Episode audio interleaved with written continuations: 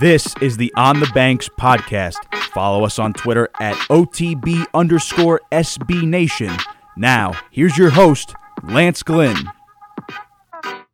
Hello, everyone. I am, of course, your host, Lance Glynn, and this is episode thirty-four of the On the Banks podcast. If you don't already, you can follow me on Twitter at Lance underscore G eleven. And, of course, you can follow On the Banks on Twitter as well at O T B underscore S B Nation. If you want to listen to any of our previous episodes, you can find them on Apple Podcasts and Stitcher. Just search On the Banks Podcast. You can find them on SoundCloud. Just search O T B underscore S B Nation. And, of course, you can find all of our episodes at on the banks dot com. The N C double A tournaments are here.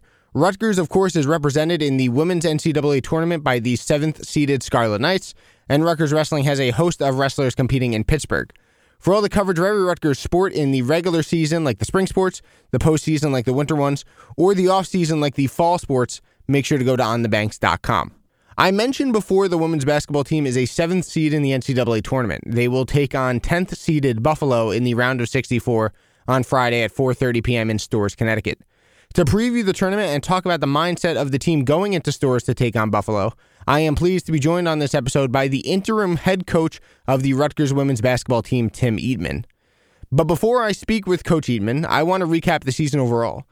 It was one of great highs for Rutgers, of course, C. Vivian Stringer's one thousandth win, a road win at Maryland, a real home court advantage at the rack. This team improved as the year went on, hit a little bit of, of a slide uh, in the middle of the season, but they rebounded from that adversity. And and I think that was the most important thing that came out of this season. You know, they faced adversity through player dismissals, through a little bit of a slide, obviously losing Coach Stringer as she went on leave, but they've rebounded from that adversity, and they've used that as motivation. And look, sure, you know, a small losing streak happened, but the resiliency that this team showed the whole year was, was admirable. I know when the bracket came out, everyone looked past the round of sixty-four, said seriously, and shook their head. A potential matchup with UConn again in the round of thirty-two. Now, I understand the anger and the frustration towards the committee, but as fans, we got to take it game by game. Don't look towards UConn just yet. Focus on Buffalo and focus on moving on into that second round. The name of the game in any tournament is survive and advance. That's what Rutgers needs to focus on going forward. Survive every game they play and just advance to live another day. Time to talk to the coaches. Here's your host, Lance Glynn. He took over head coaching duties on an interim basis for C. Vivian Stringer in late February and has helped the program secure their first N C double A tournament appearance since two thousand fifteen. I am now pleased to be joined by Coach Tim Eatman. Coach, first off, congratulations on making the tournament. Thanks for coming on the podcast. Thank you so much. Thank you so much. Before we discuss Friday's game against Buffalo, let's look at how the team got here, beginning with you stepping in late February. For health reasons, obviously, Coach Stringer goes on leave and you are named the interim head coach. What was that feeling and process like for you? You know, you obviously worry about Coach Stringer. She's your friend, someone, you know, your mentor, someone you've worked with for a long time. But you also have to turn your focus to the team. You have an N C double A tournament berth on the line, you know, games to win. What was that process and that feeling like for you when you were named interim head coach? Well, the interesting thing is when I when I talked to her, um, they told me that I have a couple minutes to speak with her. And when she first got on the phone, she just told me that, hey, you know, I'm gonna I'm gonna step away from the program for a few. I need to do a couple things with my health and get my energy back going. And but she said one thing to me. She said, "I'll be back for the N C double A tournament." And when I got off the phone, I thought for a second, "So wait a minute. That means in order for her to be back for the N C double A tournament, we got to be in the N C double A tournament." So so so, Coach has a, a interesting way of of getting you ready to prepare for the moment when you when you don't even know she's preparing you for it. Um, so, you know, she's been been a mentor to me and like a mom to me all my life. And the last thing we wanted to do was let her down. Uh, this team has stepped up to the stepped up to the plate. Uh, they've been extremely disciplined. They've been extremely focused. Uh, they've been playing playing very, very hard for each other. And because of that, uh, with them sharing the basketball and, and playing tenacious defense, Uh, we feel like we got a chance to beat anybody in the country, and thank, thankful that we got a chance to get on a little run here going down toward the end of the season. You know, I'm sure the players, when they first found out, they were, you know, extremely surprised uh, to hear that Coach would be taking a medical leave. But throughout this season, since that happened, they've seemed to use it as motivation to play for Coach Stringer. How have the players responded since you took over in, Feb- in February? And what about their response really makes you proud? Because like I said, they've really used that as motivation. They're playing for Coach Stringer. When a team loses its coach for any reason, it could very easily fold. But but this team hasn't done so. Well, it, it speaks to a lot about their character as people. Um, you know, Stacey Carey is, is the type of young person that's that's always going to speak positive for everybody in the, in the locker room. Uh, Victoria Harris has a, a tremendous way of leading uh, herself. Um, Sharice Wilson is more of a, a silence, you know, more like come follow me while I do it.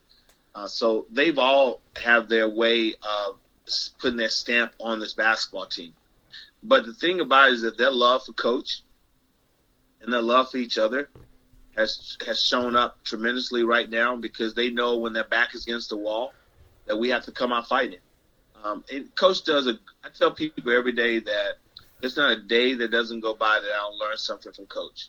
And shame on us if we can't do what we need to do to get to the next level while she's taking a taking a break and trying to get back healthy. Um, she's taught this team. Uh, she's led this team. She's been with Victoria for four years, Station for three, and Sharice for one. Uh, but they all understand that what she puts her heart and soul into this program, that it's time for us to do our our part of that, and we have to do the same thing. Uh, so we're just we're just happy to that she's that she's good. We're happy that she's that she's healthy. We're happy that she's smiling right now. She talked to the team last Thursday and let the team know she wasn't going to be a part of the N C double A tournament. But the kids felt relieved because they got a chance to see her, and they, they felt good that she was going in the right direction, and they was thankful for that. Looking at the entire season as a whole, from the first game against Saint Francis to now heading to an N C double A tournament, uh, round one against Buffalo, what are some areas this team has really improved on to get to how they are playing right now? I think the chemistry of this team is is finally getting to where we need it to be. Um, I think they're learning to share the basketball with each other. Uh, I think they're learning to play harder for each other. Uh, we have our moments uh, where that we struggle trying to do things and struggle with communicating. Uh, but the willingness to try to work through it uh, is a credit to them. Uh, they've done a tremendous job of playing hard on the defensive end. Their their tenacity to play to fifty-five has been incredible. Uh, their willingness to give of themselves so that we can be a better basketball team has been great. Uh, so I think from day one, we knew we had the parts, but we didn't know how the parts was going to come together. And right now we're finding, finding the parts coming together as, as one unit. Girls like Arella Guirantes, uh, Victoria Harris, Stacey Carey, they're really your rocks. But we have seen players improve as the season goes on and come up big in big spots. Takiyah Mack came up huge against Indiana. Zippy Broughton has played really well as of late. Sierra Calhoun, Sharice Wilson, the names go on and on. What does their in-season improvement say about how Coach Stringer, yourself, and your fellow assistants, and the players as well, what does it say about how they work to get better each and every day, you know, not just being complacent about their craft? Well, it, the, everybody has to carry their own weight, and everyone has to be willing to to play together, and everyone has to be willing to step up to the plate at the moment. You know, each one of these kids have, have worked hard, and so I think a lot of times we talk about you shouldn't be nervous if you're prepared. If you've done the work and you're prepared to, for the moment, you'll be fine. It's when you haven't done the work and when you haven't prepared for the moment is when you're nervous. And I think Takiyah, you know, against Indiana, she she stepped up to the plate. Uh, Zippy did a great job at Ohio State stepping up to the plate. You know, uh, in the in the big the Big Ten tournament, Noga hit the big three at the end of the quarter to help us get ready to go into the fourth quarter when we made our run. So everybody's had their moments to, to help make this team shine. Um, you know, Stacey, Stacey and A G, uh, Arella Guirantes, they're they're the kids that, that we depend on a lot, but their supporting cast and the people that's around them have, have made their jobs a lot easier. Let's look at the N C double A tournament, Coach. You know, first I want to hear the team opinion regarding what happened on Monday. So every team, obviously, with the hope of making the tournament, was set up to watch the reveal at seven p.m. The bracket ended up coming out two hours early, really diminishing any watch parties or fan gatherings that programs around the country were scheduled to have. You know, I'm sure you guys had something scheduled at seven p.m., but what was that like to, to find out that the bracket's coming out two hours early, got to get the team together. You know, what was going through your head? What was the team doing? What was going on when you found out that the bracket was going to be released at five p.m. as opposed to seven p.m. like it was originally planned? I, I thought it was, you know, it took us a little while to get, get focused and practice. Um, it, it was devastating to us because you, you waited for that moment. And when you waited for that moment to uh, to hear your name call, and to be with your friends and your, like, to us, we represent Rutgers University. And to us, we represent this community in New Jersey. So we wanted to share with our fans. We wanted to share with the people that love us the most. We wanted to share with our administration. And and when you get a chance to, to give a gift of going to the N C double A tournament to the people that support you the most, and you don't get a chance to give that gift to them and share it with them, it's a letdown. Uh, K K Sanders, who's one of our captains, was she was heartbroken uh, because they, they worked so hard for those moments and uh, and the ability to share with everybody else, and they didn't get that opportunity. But like I told them, they're not the only team that didn't get the moment. Uh, everybody in the country was scrambling, trying to figure out where we need to do it. And the people who was practicing at the time got a chance to hear their name call and get on the court. Uh, and, and see the celebration. But our kids was in the weight room. They was lifting at the time. Uh, people was trying to rush them down the stairs to hear the name. And then they, as they walking down the stairs, they hear the name. Um, so it was tough on them uh, because they worked so hard for that moment. Uh, but at the end of the day, um, they didn't get anything. It wasn't anything less to them than anybody else uh, received. So, you know, we have to put it behind us and, and recognize that that we our name was called. And that we're going. And so what we did as a staff, we gave them some space, and we let them watch the show over again at seven o'clock. And when they got a chance to watch the show over, to hear their name call, it was it was tremendous for those kids. So, Coach, you're watching this selection show, and Rutgers pops up. I know, obviously, the players were disappointed that they didn't, you know, get that traditional seven p.m. selection show. But when they saw their name pop up there, just how validating and rewarding was it for you, the staff, the players, to get back to the tournament for the first time since two thousand fifteen, especially since, you know, you faced adversity, you went through a losing streak this year. What did it mean to get back to the tournament for the first time since two thousand fifteen? I felt blessed for, for Rutgers University um, because this this is what we this is what the university stands for, excellence, and I felt great for our administration because they weren't working extremely hard. I mean, if you look, when you come outside the rack, you got a new facility that's being built. You know, you go over to football, you got another facility that's being built.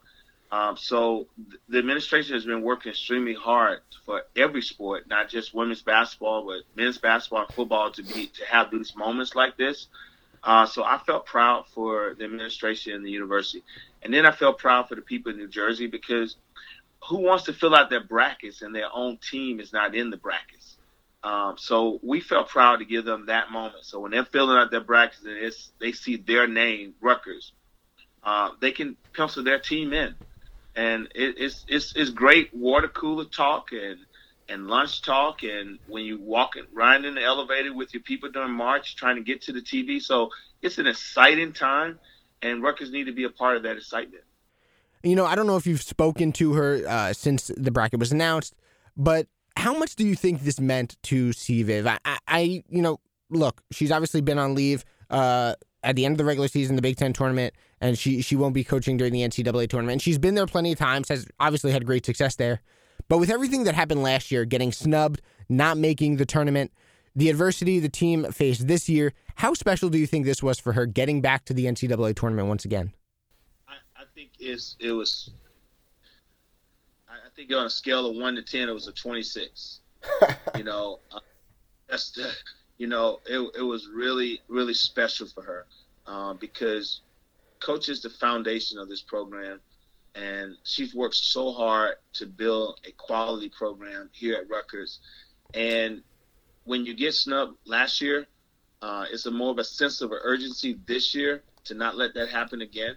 Uh, but coach always tell us that it's up to, if it's if it's meant to be, it's up to you to do it. It's not we, we don't need to lean on someone else to to fight our battles. We have to fight our battles ourselves. And we have to control the things that we can control. And we can control winning if we play hard.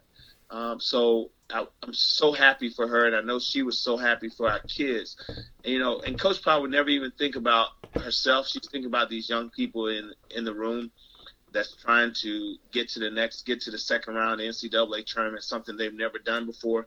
Um, so I, I think she's tremendously happy.